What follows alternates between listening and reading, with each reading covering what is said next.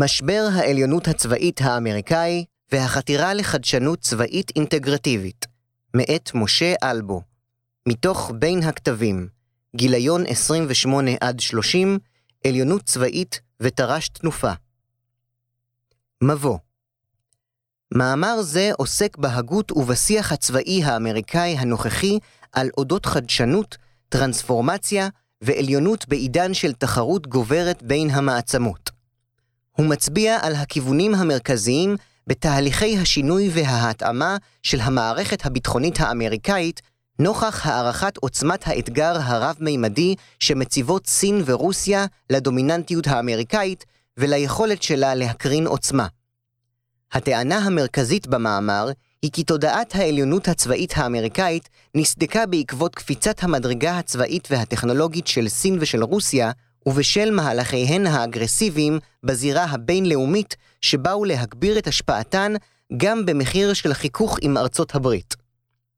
המאמר יבחן את ההתמודדות של המערכת הצבאית והביטחונית האמריקאית עם הצורך לקדם חדשנות צבאית, ולהוביל תהליכי ארגון מחדש ובניין כוח כדי לשמר את העליונות הצבאית שממנה נהנתה עד כה.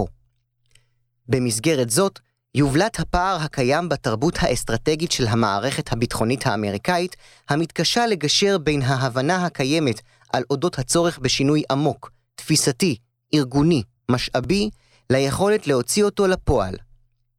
בחלק הראשון מציג המאמר את הגנאולוגיה של המהפכה בעניינים צבאיים, ואת ההתאמות שנעשו בחשיבה הצבאית נוכח השתנות האיומים האסטרטגיים. החלק השני של המאמר עוסק בהפנמת תפיסת האיום הצבאי שנשקף מצד סין ורוסיה לאינטרסים האסטרטגיים האמריקאים ולסדר העולם שעוצב על בסיסו. הבנה זאת הביאה לפיתוח תפיסת ביטחון לאומית חדשה-ישנה, ולבחינה מחודשת של סדר העדיפות בארגון הצבא, בבניין הכוח ובהפעלת הכוח של הצבא האמריקאי. עם זאת, בעשורים האחרונים המשיכה ארצות הברית להישאב לסכסוכים במזרח התיכון, ולא הצליחה להתנתק גם כאשר הממשל הבין שהאתגר שסין ורוסיה מציבות להובלה האמריקאית במערכת העולמית הוא אסטרטגי, ומחייב היערכות מחדש ושינוי יסודי בסדר העדיפות. הנשיא אובמה הביע היטב את תחושת המיאוס ששררה בממשל מהמעורבות במזרח התיכון, שאותו הוא תפס כמרחב כאוטי של מדינות כושלות, אוטוריטריות ומדכאות, אשר שונאות את המעורבות האמריקאית ושקועות עד צוואר במלחמות דת חסרות תוחלת.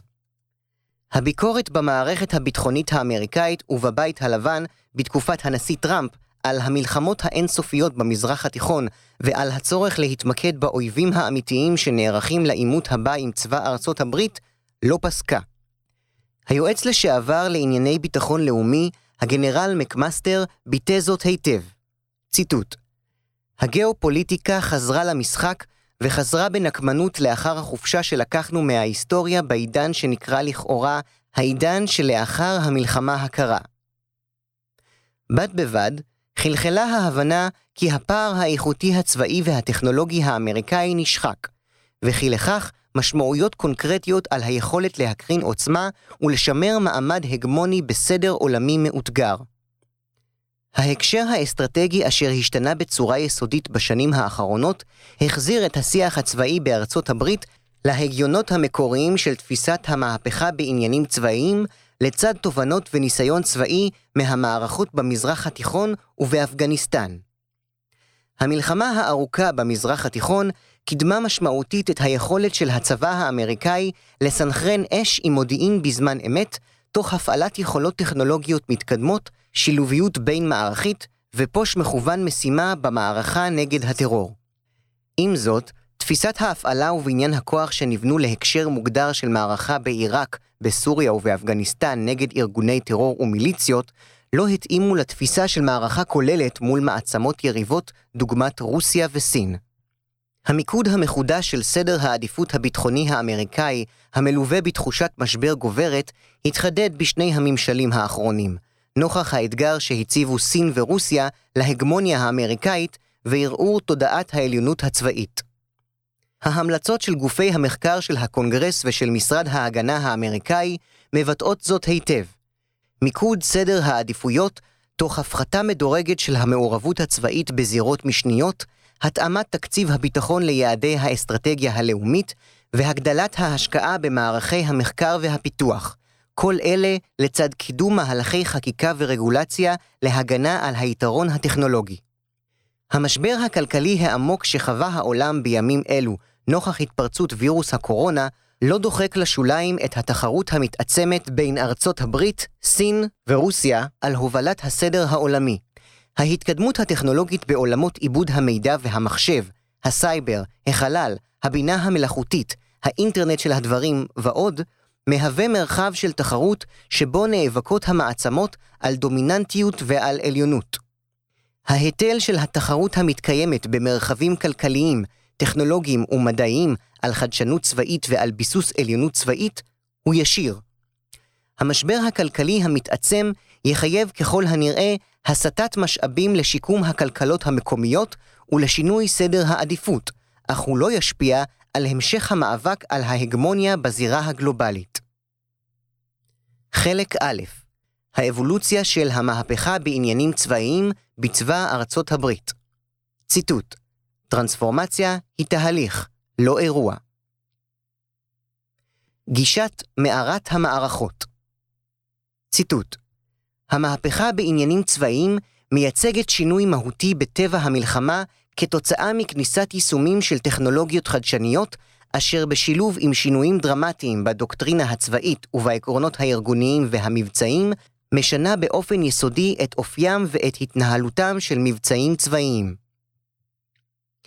בתחילת שנות ה-90 הציג הפנטגון את תפיסת המהפכה בעניינים צבאיים, אשר זכתה מאז לאין ספור גרסאות, ביקורות ותובנות פרקטיות, ונתמכה בידי שני ממשלים, בוש וקלינטון, ובידי בכירי המערכת הביטחונית והצבאית האמריקאית. מבצע סופה במדבר בינואר 1991 בעיראק נתפס כמודל מוצלח שהמחיש את הפוטנציאל של התפיסה, ואת הצורך בגיבוש דוקטרינה צבאית שתחזק את מערכי האש, הדיוק, טכנולוגיית המידע, התמרון והשילוביות במסגרת ארגון מחדש של הצבא האמריקאי. המבצע יצר תחושה כי ניתן יהיה לנהל את מלחמות העתיד באפקטיביות רבה וכמעט ללא אבדות, בשל העליונות הטכנולוגית והאש המדויקת מבוססת המודיעין, ובשל הפער שרק התעצם מול יריבותיה של ארצות הברית. האדמירל ויליאם אבנס, סגן יושב ראש המטות המשולבים בין השנים 1994 עד 1996, היה מתומכיה הנלהבים של התוכנית, והאמין שטכנולוגיית המידע תשנה באופן יסודי את אומנות המלחמה. ולכן היא מחייבת שינוי יסודי בארגון ובדוקטרינה של הצבא, כדי שארצות הברית תוכל למקסם את יתרונותיה מן המהפכה בענייני המלחמה.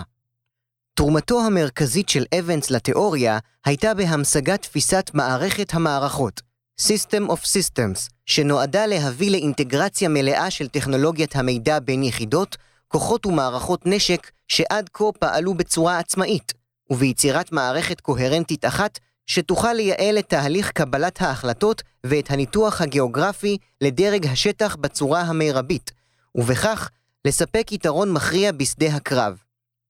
לדידו של אבנס, מהפכת טכנולוגיות המידע בעניינים צבאיים התמצתה בשני עקרונות, מידע ושילוביות מלאה. אבנס האמין כי היכולת לאסוף, להפיץ ולפעול על בסיס מידע בצורה מהירה ורלוונטית מהווה מרכיב מכריע בתפיסת המלחמה המודרנית, ולכן חתר לפתח יכולת מבצעית אפקטיבית שתממש את רעיון היתוך המידע והזרמתו בזמן אמת לשדה הקרב.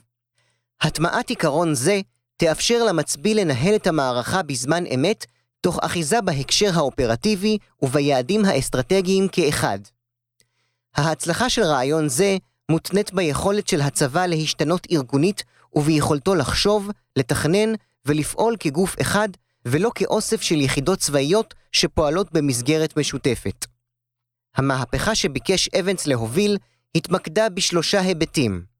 תקיפות מדויקות המשולבות עם יכולות מודיעין מתקדמות, שחלקן ממוכנות ומזרימות מטרות בזמן אמת, טכנולוגיות מידע המאפשרות יכולת שליטה בתמונת המודיעין ובזרימת המידע מהרמה האסטרטגית לדרג הטקטי, תמרון אפקטיבי אשר הצלחתו מותנית בקיום שני הגורמים הקודמים. עם זאת, התרבות האסטרטגית של משרד ההגנה ושל הצבא הייתה שמרנית, איטית, לא אינטגרטיבית, בירוקרטית ומתנגדת לשינוי, אלא אם משמעו שיפור הפלטפורמות הקיימות. הפער בין התיאוריה המתקדמת ליישום היה עצום, כאשר הצבא האמריקאי במחצית שנות ה-90 עדיין דמה יותר בתפיסת ההפעלה שלו לזאת של סוף מלחמת העולם השנייה. מסמך ה-Joint Vision 2010, שהוציא יושב ראש המטות המשולבים בשנת 1996, הציג את תכנון השלב הבא ביישום תפיסת מערכת המערכות בדוקטרינה הצבאית ובבניין הכוח האמריקאי. המטרה הייתה יצירת יכולת אינטגרטיבית שתאפשר זיהוי מדויק של מיקום כוחות עמיתים ואויבים באמצעות מיצוי כוח העיבוד של המחשבים, תוך אינטגרציה מלאה עם מערכת האיכון העולמית ומערכות הטלקומוניקציה. עם זאת, מלבד התוויית כיוון, השקעת משאבים בפיתוח טכנולוגיות מידע והטמעתן במערכים הקיימים לצד שיח מחקרי צבאי פורה על אודות טרנספורמציה, לא חל שינוי מהותי בארגון הצבא.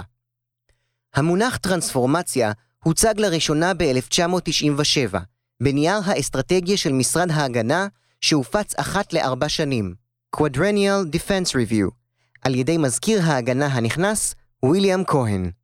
הנייר התמקד בתהליכי עיצוב והשפעה, לצד בניין כוח של יכולות ושל טכנולוגיות שיבטיחו את עליונותה של ארצות הברית בעידן שלאחר המלחמה הקרה.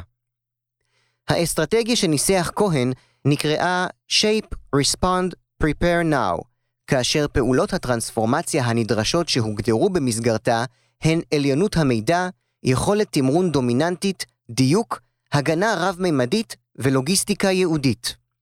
הרעיון של טרנספורמציה צבאית מלאה אמור היה להתיך, בתפיסתו של כהן, את עקרון השילוביות והמידע באש מדויקת, ובכך לייתר את הצורך בסדק גדול על מנת להביא להישג מכריע בשדה הקרב. צבא קטן וחכם.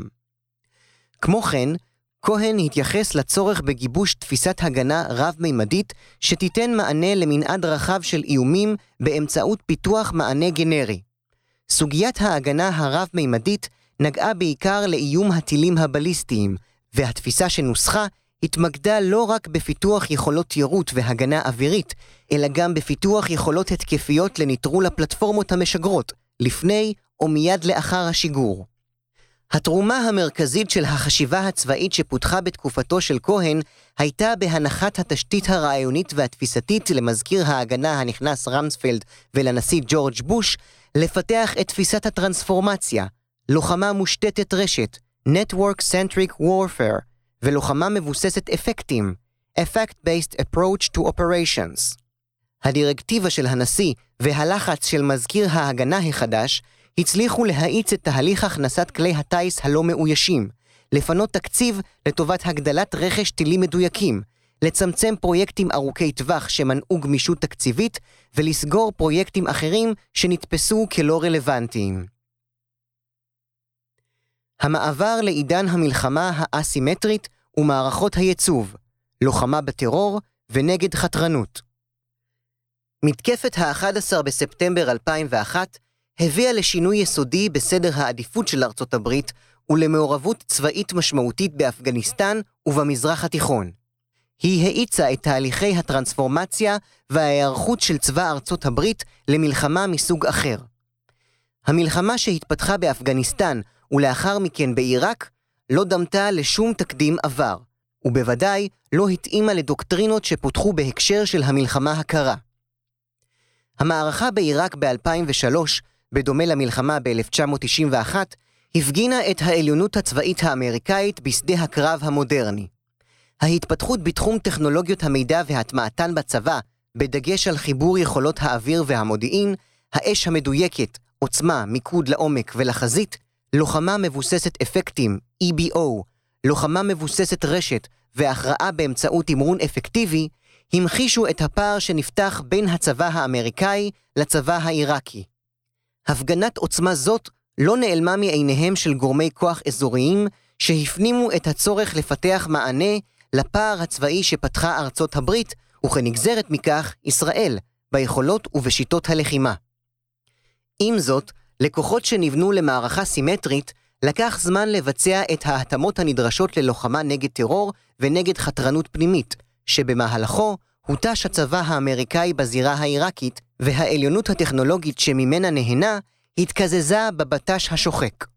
תפיסת פיזור ערפל הקרב והכרעת האויב לא התממשה במפגש של הצבא האמריקאי באויב נעלם הפועל בזירה אורבנית עתירת אוכלוסייה אזרחית לא מעורבת או בפריפריה גיאוגרפית, אם בתת-קרקע או בתוואי הררי ללא חתימה טכנולוגית. מול ארצות הברית התייצבו אויבים שידעו לנצל את יתרונותיהם היחסיים, לשמר נוכחות ושרידות מספקת ליום שאחרי נסיגת הכוחות האמריקאים מהאזור, ולקיים קשרים עם האוכלוסייה המקומית לטובת תמיכה וגיוס פעילים.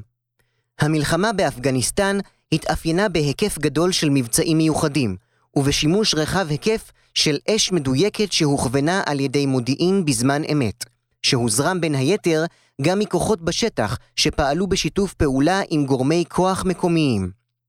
לא היו תכנונים צבאיים מקדימים בפיקוד הבכיר שנכתבו למלחמה מסוג זה, ולא הייתה דוקטרינה קיימת שניתן היה להתאים. הצבא האמריקאי נאלץ לאלתר ולפתח טקטיקות אד הוק בכדי לתת מענה לאתגרים שעלו תוך כדי לחימה. הצורך המבצעי בלחימה נגד טרור חייב חיבור של מודיעין בזמן אמת עם יכולות תקיפה אוויריות מדויקות ופיתוח מתודולוגיות של היתוך המודיעין עם יכולות מבצעיות של יחידות מיוחדות. ב-2007 עוצבה תפיסת הפעלה להתמודדות מול טרור ומול חתרנות, בהובלת מפקד פיקוד מרכז, סנטקום, גנרל דיוויד פטראוס ומפקד כוחות המרינס, הגנרל ג'יימס מטיס, שמטרתה מיצוי העליונות הצבאית בהקשר החדש ומימוש מהלכים אפקטיביים בזירה העיראקית. הדוקטרינה של פטראוס עוצבה על בסיס הטמעת תיאוריות מתחום מדעי החברה והרוח, בשילוב תפיסות הפעלה מעולם הכוחות המיוחדים, חיל האוויר ועקרונות של לוחמה מבוססת רשת. הרעיון המבצעי היה לתעל את היכולות שהתפתחו בתחום טכנולוגיות המידע לטובת הגברת האפקטיביות בדיכוי חתרנות ולוחמה בטרור, ויצירת מנופי השפעה על האוכלוסייה האזרחית. גנרל פטראוס הצליח להוביל שינוי יסודי בארגון, בדוקטרינה וביכולות הטכנולוגיות של הכוחות האמריקאים בעיראק, ובכך להגביר את האפקטיביות במשימות הייצוא והלוט"ר. הצורך להוביל שינוי נבע מתחושה עמוקה של כישלון ההתמודדות של צבא היבשה עם אתגר הלוט"ר בעיראק, ומההבנה כי הפתרון לא מצוי בהכרח באמצעים טכנולוגיים, אלא ביכולת לתת מענה אופרטיבי המותאם לסביבה האסטרטגית שבה הצבא פועל. עם זאת, היעדרה של אסטרטגיה מדינית וצבאית ברורה, וחוסר הנכונות של ההנהגה הפוליטית להמשיך ולהשקיע בעיצוב הזירה העיראקית, הביא לסיום הנוכחות האמריקאית בתחושת כישלון עמוקה. העידן של הנשיא אובמה נפתח בהחלטה על השגת הכוחות האמריקאים מעיראק בדצמבר 2009, וזאת בניגוד להמלצת הפנטגון. בנובמבר 2014 הכריז שר ההגנה האמריקאי צ'אק הייגל על יוזמת הגנה חדשנית, שנודעה מאוחר יותר כאסטרטגיית ההסט השלישית, The Third Offset Strategy, אשר נועדה לבסס את המשך העליונות הצבאית האמריקאית במאה ה-21. אסטרטגיית ההסט ביקשה להשקיע בטכנולוגיות צבאיות חדשניות, באמצעות הובלת תהליכי מחקר ופיתוח מתקדמים, ייעול ניהול הפרויקטים, צמצום בירוקרטיה ושבירת חסמים מוסדיים מול פיתוחים אזרחיים, וקידום תפיסות ארגון ורכש שיאפשרו אימוץ תרבות של חדשנות. התפיסה שקידם סגן שר ההגנה האמריקאי, רוברט וורק, שהוביל את התהליך מטעם משרד ההגנה, התבטאה בהתאמת אסטרטגיית האוקיינוס הכחול להקשר של תחרות על עליונות צבאית. אסטרטגיה זאת אמורה להקשות על המעצמות המתחרות לחקות את החדשנות של הטכנולוגיות המפותחות באוקיינוס החדש, משום שעצם החיקוי תובע שינוי מהותי של שיטות הפעולה ושל מבנה הארגון הצבאי שלהן, ובכך לבסס עליונות גנרית בכל תרחיש אופרטיבי. בניגוד לאסטרטגיות הסט קודמות שעוצבו בעיקר מול האיום הצבאי הקונקרטי שהציבה ברית המועצות לנאט"ו באירופה, היוזמה החדשה באה לבסס חדשנות באמצעות תכנון תהליכי מחקר ופיתוח ארוכי טווח, וזיהוי טכנולוגיות פורצות דרך משנות משחק, במיוחד בשדות, כגון רובוטיקה, מערכות אוטונומיות, מזעור מערכות עיבוד ושליטה בנתוני עתק, סייבר, ל"א, הנאה שגע קולית, לוחמה תת-ימית וחימושים מתקדמים, וכן באמצעות שימוש בטכנולוגיות ייצור מתקדמות, למשל מדפסות תלת מימד, להוזלת הרכש הביטחוני.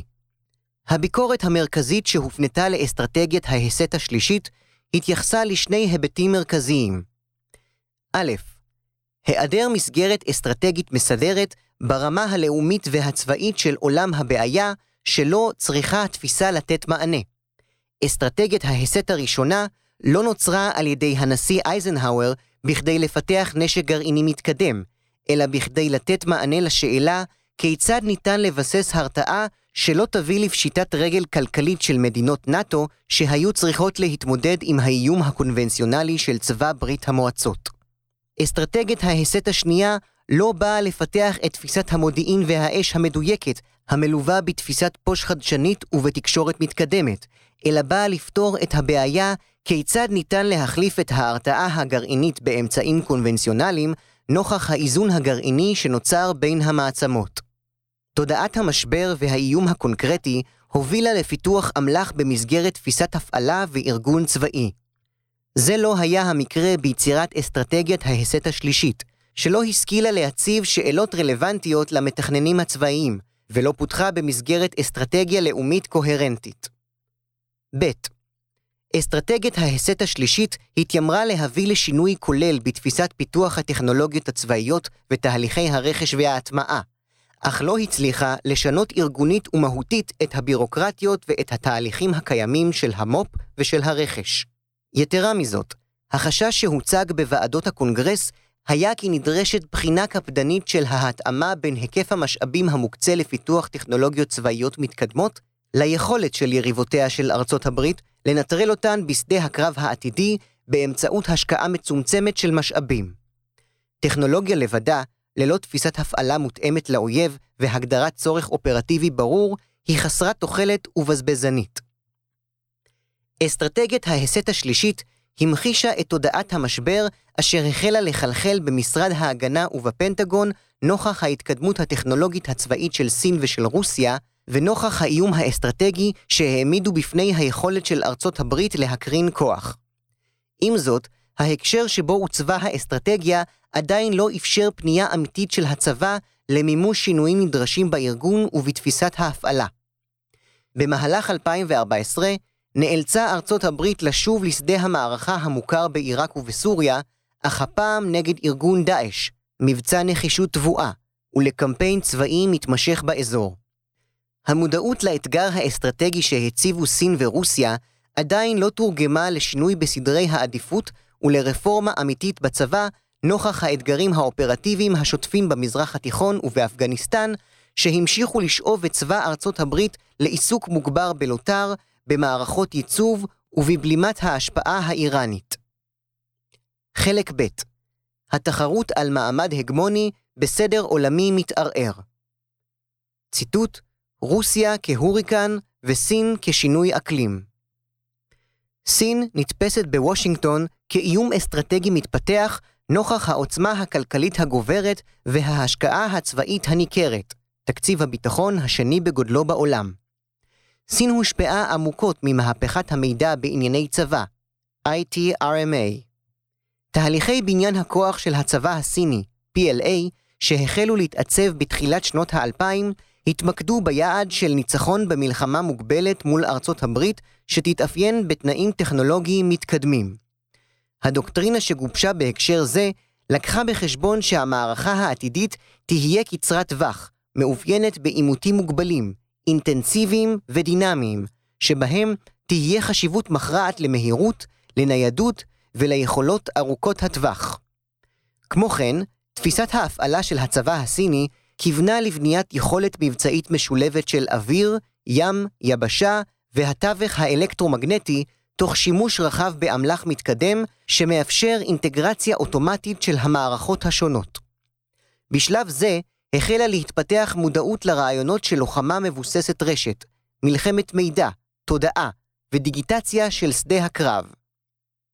התקציב הצבאי של סין מוערך ב-250 מיליארד דולר, ולכאורה מהווה שליש מהתקציב של ארצות הברית. עם זאת, בניגוד לארצות הברית, שמשקיעה נתח משמעותי מתקציב הביטחון בכוחות משלוח ברחבי העולם, בתמיכה בבעלות ברית וכן בתנאי השירות, המחיה והמיגון של כוח האדם בצבא, ממוקד התקציב הסיני בבניין כוח, בפיתוח ובמחקר של יכולות צבאיות, בכשירות מבצעית ובאימונים. סין משקיעה בצורה עקבית בשני העשורים האחרונים במודרניזציה של הצבא ובהתעצמות.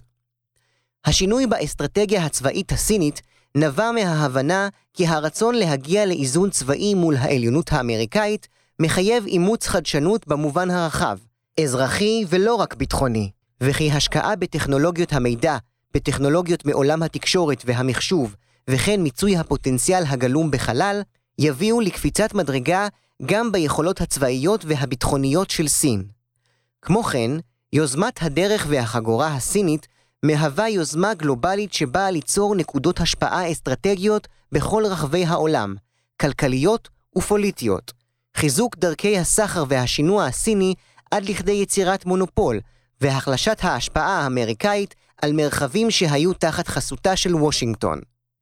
סין מציבה אתגר רב-מימדי, כלכלי, צבאי, מדיני וטכנולוגי, בעל חזון ואסטרטגיה סדורה שמאיים על ההגמוניה האמריקאית, ומנסה לבסס סדר עולמי מולטילטרלי.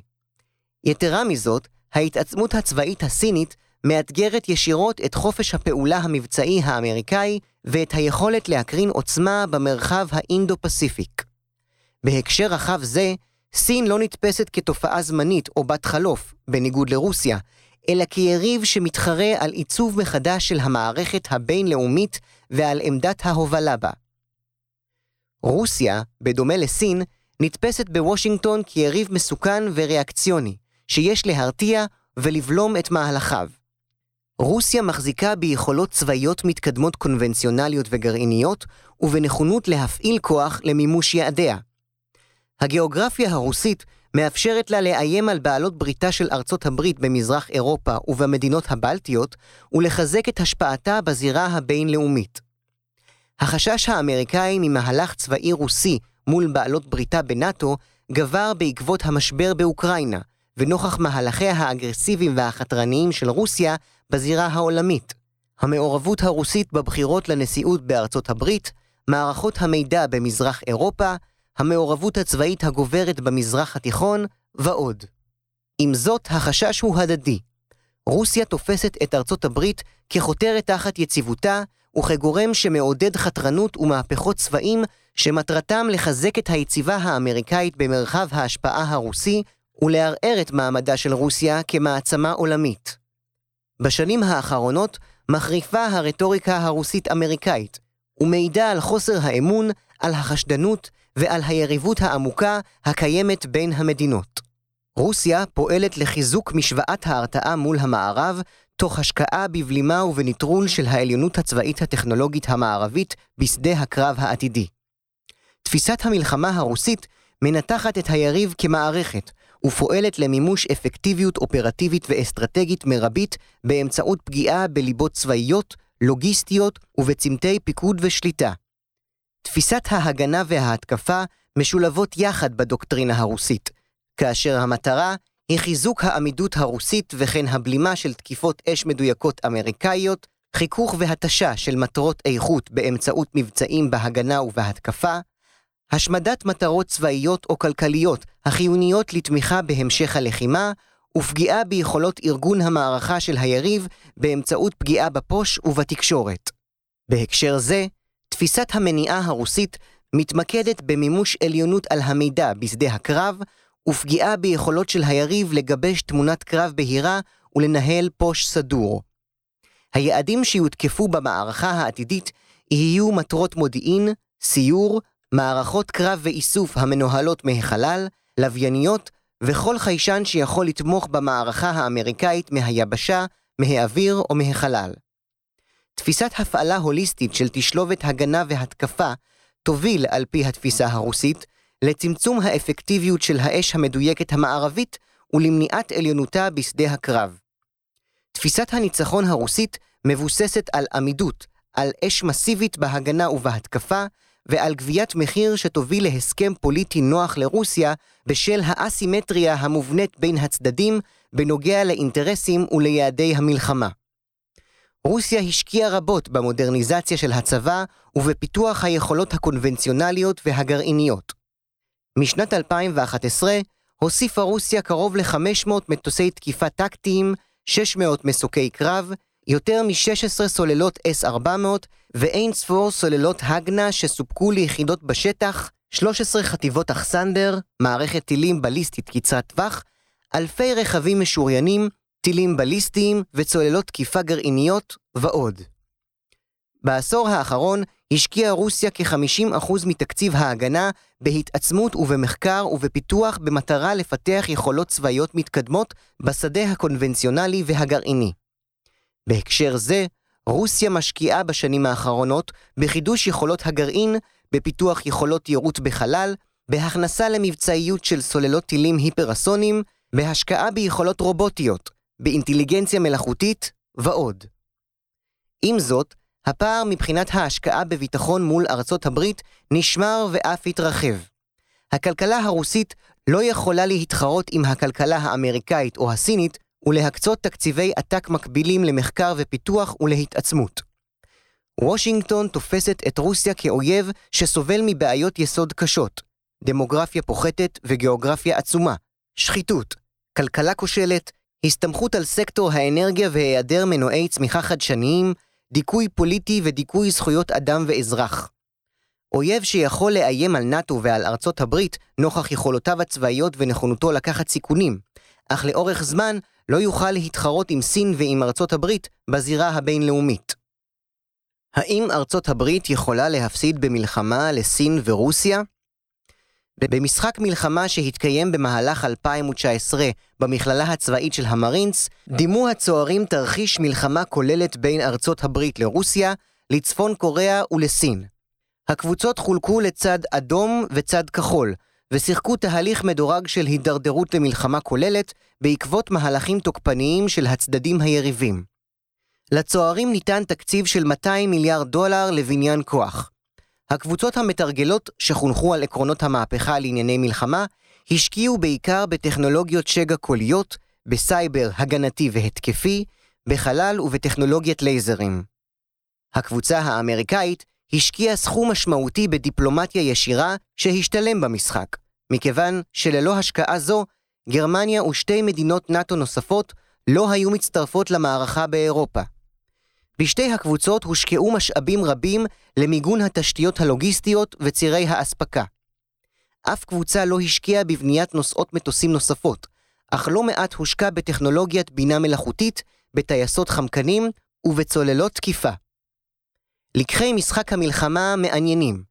היקף הנפגעים העצום במלחמה קונבנציונלית מודרנית, שבה לשני הצדדים יש יכולת להפעיל אש מדויקת בהיקפים גדולים ולמנוע עליונות של צד אחד על האחר, ערער את הפרדיגמות הקיימות בנוגע לאופי המלחמה, שהשתרשו בעקבות שני עשורים של מערכות ייצוא ולוטר במזרח התיכון ובאפגניסטן, וביסס את ההבחנה בין מערכות אלו למלחמה. העליונות האווירית האמריקאית לא באה לידי ביטוי מעשי בשדה הקרב, מכיוון שהיא נאלצה להתמודד עם האיום המורכב של מערכות הגנה אווירית אינטגרטיביות, IADS, ושל חיל האוויר הרוסי, ואף להשיג עליונות אווירית לפני שיכלה לפנות כוחות לסיוע קרוב לכוחות היבשה. בזירה הפסיפית, המצב היה אף חמור יותר מבחינת היכולת להקרין עוצמה ולהפעיל כוח. נושאות המטוסים לא יכלו להתקרב לזירת המבצעים ללא מטריית הגנה אווירית, בשל איום הטילים המדויקים, ובכך הפכו למעשה ללא אפקטיביות. הסייבר, לעומת זאת, היה אפקטיבי בעיקר כאשר היה ממוקד וחלק ממהלך צבאי כולל. דיוויד אוכמנק, אנליסט ממכון רנד, אשר השתתף במשחק מלחמה בדרג בכיר יותר, משרד ההגנה וחוקרים בכירים, אשר דימה תרחיש מלחמה כוללת נגד סין ורוסיה, טען כי סין לא צריכה להביס את צבא ארצות הברית בכדי לממש את יעדיה. אם היעד של סין הוא לכבוש את טיוואן, היא תוכל לעשות זאת תוך ימים ספורים. בשנים האחרונות פיתחה סין יכולת לפגוע בצורה מדויקת בבסיסי חיל אוויר, בנושאות מטוסים, בסנסורים בחלל ובצמתי תקשורת רגישים אמריקאים. הלמידה המתמשכת של הטכנולוגיות האמריקאיות שהופעלו במזרח התיכון ובאפגניסטן, אפשרו לצבא הסיני לזהות את נקודות התורפה בתפיסת ההפעלה של הצבא האמריקאי ולפעול במדויק בכדי לנטרל אותם בהקשר מוגדר. התובנות שהופקו ממשחק המלחמה היו, היכולת של ארצות הברית להקרין כוח ולהרתיע הצטמצם משמעותית בעקבות התפתחות טכנולוגיות הדיוק, הסייבר, לוחמת הספקטרום וההגנה בקרב יריביה. יש צורך בפנייה ובמיקוד מחודש בתחרות הבין-מעצמתית, כמסגרת המרכזית לבניין הכוח ולפיתוח תפיסת ההפעלה של הצבא, ובהפסקת ההשקעה חסרת התוחלת במערכות ייצוא ולוטר במזרח התיכון, אשר שורפות משאבים יקרים. עליונות צבאית הלכה למעשה, חדשנות צבאית ומודרניזציה מואצת של הצבא. העולם נמצא בתקופה של התפתחות טכנולוגית מואצת במגוון רחב של תחומים שמביאה לפריצות דרך יוצאות דופן. רשתיות וחיבוריות רב-מימדית של עולמות תוכן שונים, לצד הנגשת המידע שמופק בהיקף עצום לכל מי שמחובר לרשת, מהווה כר פורה לחדשנות טכנולוגית יוצאת דופן. המאפיין הגלובלי של החדשנות הטכנולוגית מעצים את תודעת צמצום הפער הצבאי של ארצות הברית, בעיקר מול סין. ההכרה באפליקטיביות של הטכנולוגיות האזרחיות לשדה הצבאי, ובמיוחד טכנולוגיות המידע המהוות מנוע צמיחה אדיר ליישומים צבאיים, מבססת את ההנחה הקיימת היום במערכת הפוליטית והביטחונית, כי נדרש מהלך עמוק של רגולציה ושל הקמת חומות סביב טכנולוגיות פורצות דרך שימנעו זליגה וחיקוי של טכנולוגיות אמריקאיות. ההערכה המקובלת במערכת הביטחונית האמריקאית היא כי עידן העליונות של ארצות הברית כמעצמת יחיד בעולם החל להתפוגג כבר בין 2006 ל-2008, וכי התחרות על עיצוב הסדר העולמי ועל מרחבי השפעה הפכה בשנים האחרונות ליריבות גלויה בין סין ורוסיה לארצות הברית.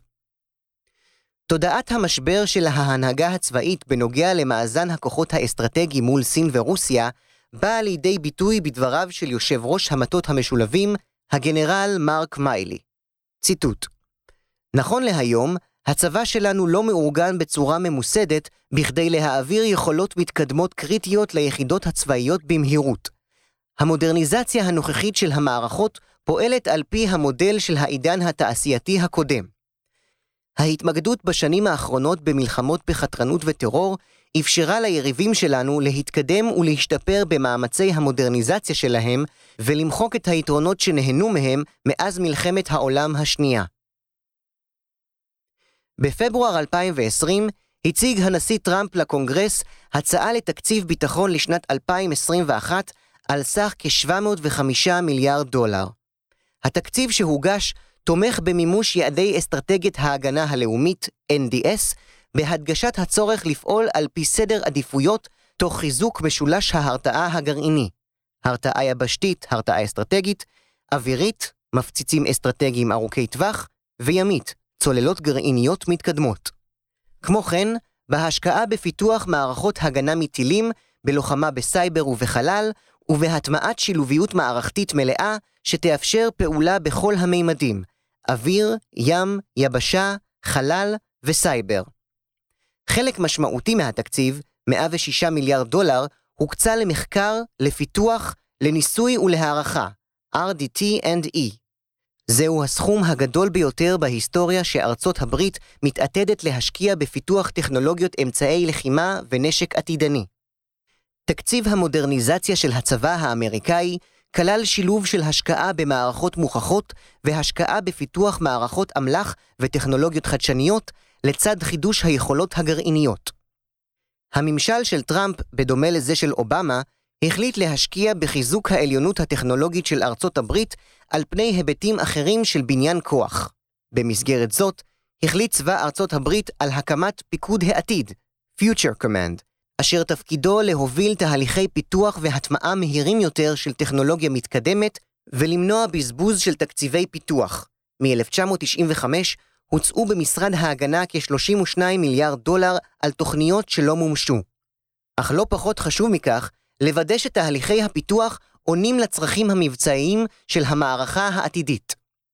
העדיפויות שהוצבו במוקד הפיתוח של פיקוד העתיד בעלות משוערת של 31 מיליארד דולר היו אש מדויקת ארוכת טווח, רכיבי קרב הדור הבא, יכולות הנחתה אנכיות, רשתיות, מערכות הגנה מכלי טיס ומטילים ושיפור יכולות הקטלניות של חיל החי"ר העתידי.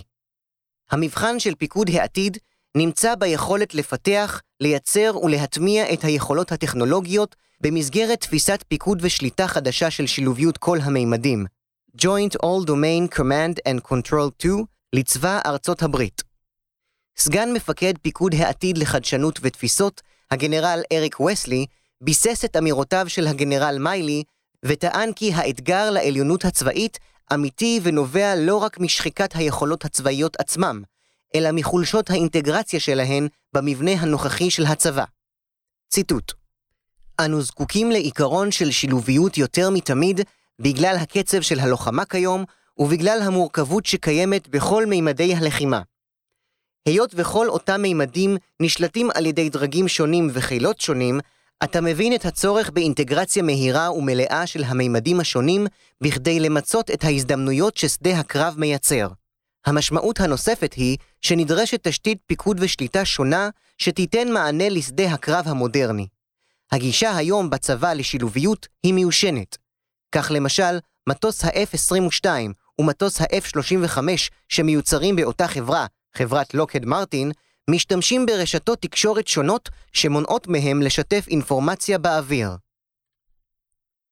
תפיסת הפוש העתידית של שילוביות כל המימדים, JADC2, אותה מוביל חיל האוויר האמריקאי, נועדה לחבר את כל מערכות הגילוי, סנסורים, האש, התקשורת והשליטה עם מערכות מקבילות בצבא ארצות הברית ובצבאות שותפים, תחת ההיגיון של אוטומציה מלאה, IoT. המטרה של הפיתוח היא ביצירת ארכיטקטורה מערכתית ותקינה אחודה שתפחית חסמים ותאפשר זרימה מהירה של מידע וייעול תהליך קבלת ההחלטות. המערכת תסייע למפקד לקבל החלטות מהירות על בסיס הנגשת כל המידע הרלוונטי ולייצר יכולת אינטגרציה מלאה של פעולות במימדים שונים באמצעות יכולת גישה והנחיה מהירה לסנסורים ויכולות הפעלת כוח ואש בים, באוויר, ביבשה, בחלל ובסייבר, שניתן יהיה להפעיל בכל מקום ובכל זמן. הטמעת ה-JADC2 בצבא מהווה פרויקט דגל שהוגדר כפרויקט בעדיפות עליונה על ידי יושב ראש המטות המשולבים לשנת 2021. הפרויקט נמצא כעת בשלב גיבוש ועיצוב מערכתי ואמור להיות מוצג עד דצמבר 2020 לשר ההגנה. כבר עתה נתפס הפרויקט כמהפכה בתפיסת ההפעלה של שדה הקרב העתידי. ההבנה כי נדרש שינוי יסודי בארגון הצבא, בתפיסת ההפעלה ובפיתוח חדשנות צבאית, חלחל והתבטא בהכרה של דרג המפקדים בשטח בצורך בטרנספורמציה צבאית נוכח האיום הקונקרטי של סין ושל רוסיה. מודל מעניין בהקשר זה ניתן למצוא בתהליך שמוביל מפקד כוחות המרינס, הגנרל דיוויד ברגר. ברגר הציג תוכנית שאפתנית למודרניזציה ולהתאמת מבנה החיל לאיום המעצמתי של סין ושל רוסיה, ולנוכח ההכרה בצורך להעמיד סדר עדיפויות בניהול המשאבים. התוכנית עיצוב הכוח 2030 מכוונת להפוך את המרינס ליחידת חי"ר קומנדו קל, ניידת וקטלנית, שתפעל בעומק שטח האויב במטרה לפגוע בליבות המבצעיות של היריב. מימוש התוכנית מחייב פירוק של חלק מהיכולות ההיסטוריות והכבדות של החיל, יחידות השריון של החיל ויחידות הארטילריה הקנית, וכן חלק ניכר מהיחידות האוויריות. בניין הכוח של החיל מוכוון לחיזוק יכולות האש ארוכות הטווח, הקמת יחידות רחפנים ויחידות טילים נגד ספינות. זירת ים סין הדרומי נתפסת כזירת מבצעים מרכזית שבה עתידים המרינס והצי לשחק תפקיד מרכזי. בתרחיש זה נדרש המרינס להשתלט על איים אסטרטגיים בארכיפלג במרחב, כדי למנוע מסין פלטפורמות להקרנת כוח ימי ואווירי. תפיסת ביטחון הכוח, אשר מהווה היגיון מסדר במערכה במזרח התיכון ובאפגניסטן, נדחקה לטובת חיזוק אפקטיביות הפעולה, עצמאות הפלטפורמות, התפקוד המבצעי וחיזוק היכולות ההתקפיות לביסוס הרתעה או הכרעה בשדה הקרב העתידי. תפיסת הפוש העתידית של שילוביות כל המימדים מהווה מרכיב מרכזי בעיצוב תהליך השינוי של החיל. ציטוט: היריבים שלנו צפו בנו ולמדו את שיטות הארגון, האימון וההצטיידות שלנו. הם חיכו אותנו והובילו תהליך של בניין כוח בו עיקרון השילוביות מרכזי. אם נפעל בצורה אחרת, אם נלך אחורה וננסה לפעול כחיל ולא כמערכת צבאית, ייווצר חוסר איזון לטובת היריב. היריבים שלנו מבינים היטב שנקודות התורפה של הצבא האמריקאי מצויות בלוגיסטיקה ובמערכות הפיקוד והשליטה, כך שבעבורנו תפיסת הפוש של שילוביות כל המימדים מגלמת את היכולת להעביר מידע לכל הכוח במהירות, לחזק את עמידות הרשת מול מאמצי האויב לפגוע בה, ולשמר את יכולת הלחימה של כל המערכים בכל הרמות. הגנרל ברגר הציג תפיסה שבה למפקד בקצה תהיה האפשרות להפעיל את כל היכולות שיש לצבא להציע במתאר אופרטיבי נתון, באמצעות ניהול פוש של שילוביות כל המימדים. על פי גישה זאת, כוח נייד, קטלני, טכנולוגי ורב-מימדי, שמחובר ליכולות גילוי ואש אסטרטגיות, יוכל להכריע גם אם יימצא בנחיתות מספרית בשדה הקרב העתידי מול סין. לסיכום פרק זה, הצבא האמריקאי מאיץ את ההיערכות למערכה כוללת נגד סין ורוסיה, לחיזוק ההרתעה ולשימור עליונותו הצבאית על יריביו. תפיסת הפיקוד והשליטה של שילוביות כל המימדים, במידה ותתממש, תהווה קפיצת מדרגה ביכולת לשלוט בתמונת המערכה, להפעיל יכולות בזמן רלוונטי ולקבל החלטות מהירות ואוטומטיות. הרעיון של אבנס מלפני שלושה עשורים של הסרת ערפל הקרב באמצעות שליטה במידע ואוטומציה מלאה של תהליכי הפצת המידע והפעלת יכולות תקיפה, שב למרכז השיח והעשייה הצבאית האמריקאית. סיכום תפיסת העליונות הצבאית האמריקאית התערערה נוכח קפיצת המדרגה ביכולות הצבאיות והטכנולוגיות של סין ושל רוסיה, שפגעה ביכולת של ארצות הברית להקרין כוח. המענה האמריקאי התבטא בהגדלת תקציב הביטחון, בהתנעת תהליכי ארגון מחדש של הצבא ברמת הפיקודים והיחידות, בהשקעה מסיבית במחקר ובפיתוח, בקידום חדשנות צבאית, וכן בהשקת פרויקטים שאפתניים במסגרת התחרות הגוברת בין המעצמות. העליונות בתחום המידע מהווה מרכיב מרכזי בתחרות על עליונות צבאית, כאשר המרחב האזרחי-עסקי נתפס כחלק מזירת ההתגוששות בין המעצמות. המאמץ האמריקאי לבלום את החדירה הסינית לחברות ההייטק והחדשנות הטכנולוגית ולליבה העסקית והאקדמית האמריקאית באמצעות רגולציה וסנקציות, מהווה קרב מאסף של הממסד האמריקאי בניסיון למנוע זליגה של ידע וטכנולוגיות קריטיות בעידן של גלובליזציה וקפיטליזם משולח רסן. מגפת הקורונה תחייב את המערכת הביטחונית האמריקאית לפעול על פי סדר העדיפויות שהוגדר בבית הלבן. המיתון הכלכלי הצפוי בעקבות המגפה הבריאותית יאיץ מהלכים של התייעלות ושל התמקדות באתגרים המרכזיים לביטחון הלאומי, לצד צמצום השקעה הדרגתי בזירות משניות נוכח הקיצוץ הצפוי בתקציב הביטחון. הדרישה מבית להפנות משאבים לשיקום המשק תגבר ככל שהמשבר הכלכלי יעמיק, דבר שיחייב בחינה מחודשת של תקציב הביטחון ושל פרויקטים עתידיים ועיקריים בעולמות בניין הכוח.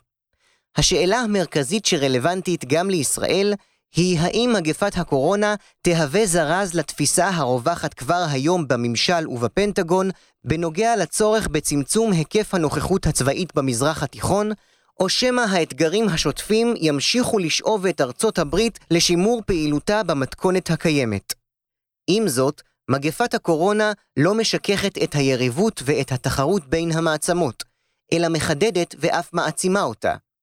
סין ורוסיה לא יוותרו על ההזדמנות למנף את המשבר לחיזוק מעמדן והשפעתן, במיוחד בעת שהקשב העולמי מופנה למגפה הבריאותית והכלכלית. האם המעצמות ינצלו את ההזדמנות בכדי לבחון את הנחישות האמריקאית במרחבי החיכוך הקיימים, באסיה, באירופה ובמזרח התיכון? בשלב זה, החשש ממהלכי כוח של סין ורוסיה מבסס את היגיון המשך ההשקעה האמריקאית בפיתוח יכולות להרתעה והקרנת עוצמה, ובמיקוד מאמציה של וושינגטון בבלימת מהלכי סין ורוסיה. שינוי אפשרי של מאזן הכוחות של המעצמות במזרח התיכון לצד ערעור היציבה האמריקאית והיכולת להקרין כוח באזור, תשפיע גם באופן ישיר על הביטחון הלאומי של ישראל. חיזוק מעמדן של רוסיה ושל סין בהיבטים של השפעה פוליטית גוברת, מכירות אמל"ח מתקדם, מכירות גרעין אזרחי ונוכחות צבאית פיזית, עלול לשנות את האיזון האסטרטגי הקיים בין המדינות, להשית על ישראל מגבלות בהפעלת הכוח, ולהעצים את אתגר חופש הפעולה והעליונות הצבאית בזירות המבצעים השונות. כמו כן, עליית מדרגה ביריבות בין ארצות הברית לרוסיה ולסין, תוביל להקשחת הדרישות מירושלים בנוגע ליחסיה וקשריה הבילטרליים והצבאיים עם מוסקבה, אך בעיקר עם בייג'ין, ותקשה על יכולתה של ישראל לפתח שיתוף פעולה כלכלי וביטחוני עימן. מנגד, ההשקעה האמריקאית המסיבית הצפויה בשנים הקרובות במחקר ופיתוח יכולות לביסוס עליונותה הצבאית, מהווה הזדמנות לחיזוק הברית האסטרטגית בין המדינות, לקידום שיתוף פעולה טכנולוגי וצבאי, וכן הזדמנות לתעשיות הביטחוניות הישראליות. כמו כן, השקעה במו"פ פותחת צוהר לקפיצת מדרגה עתידית ביכולות הצבאיות של ישראל, שתבטיח את שימור יתרונה האיכותי על יריבותיה גם בעשור הבא.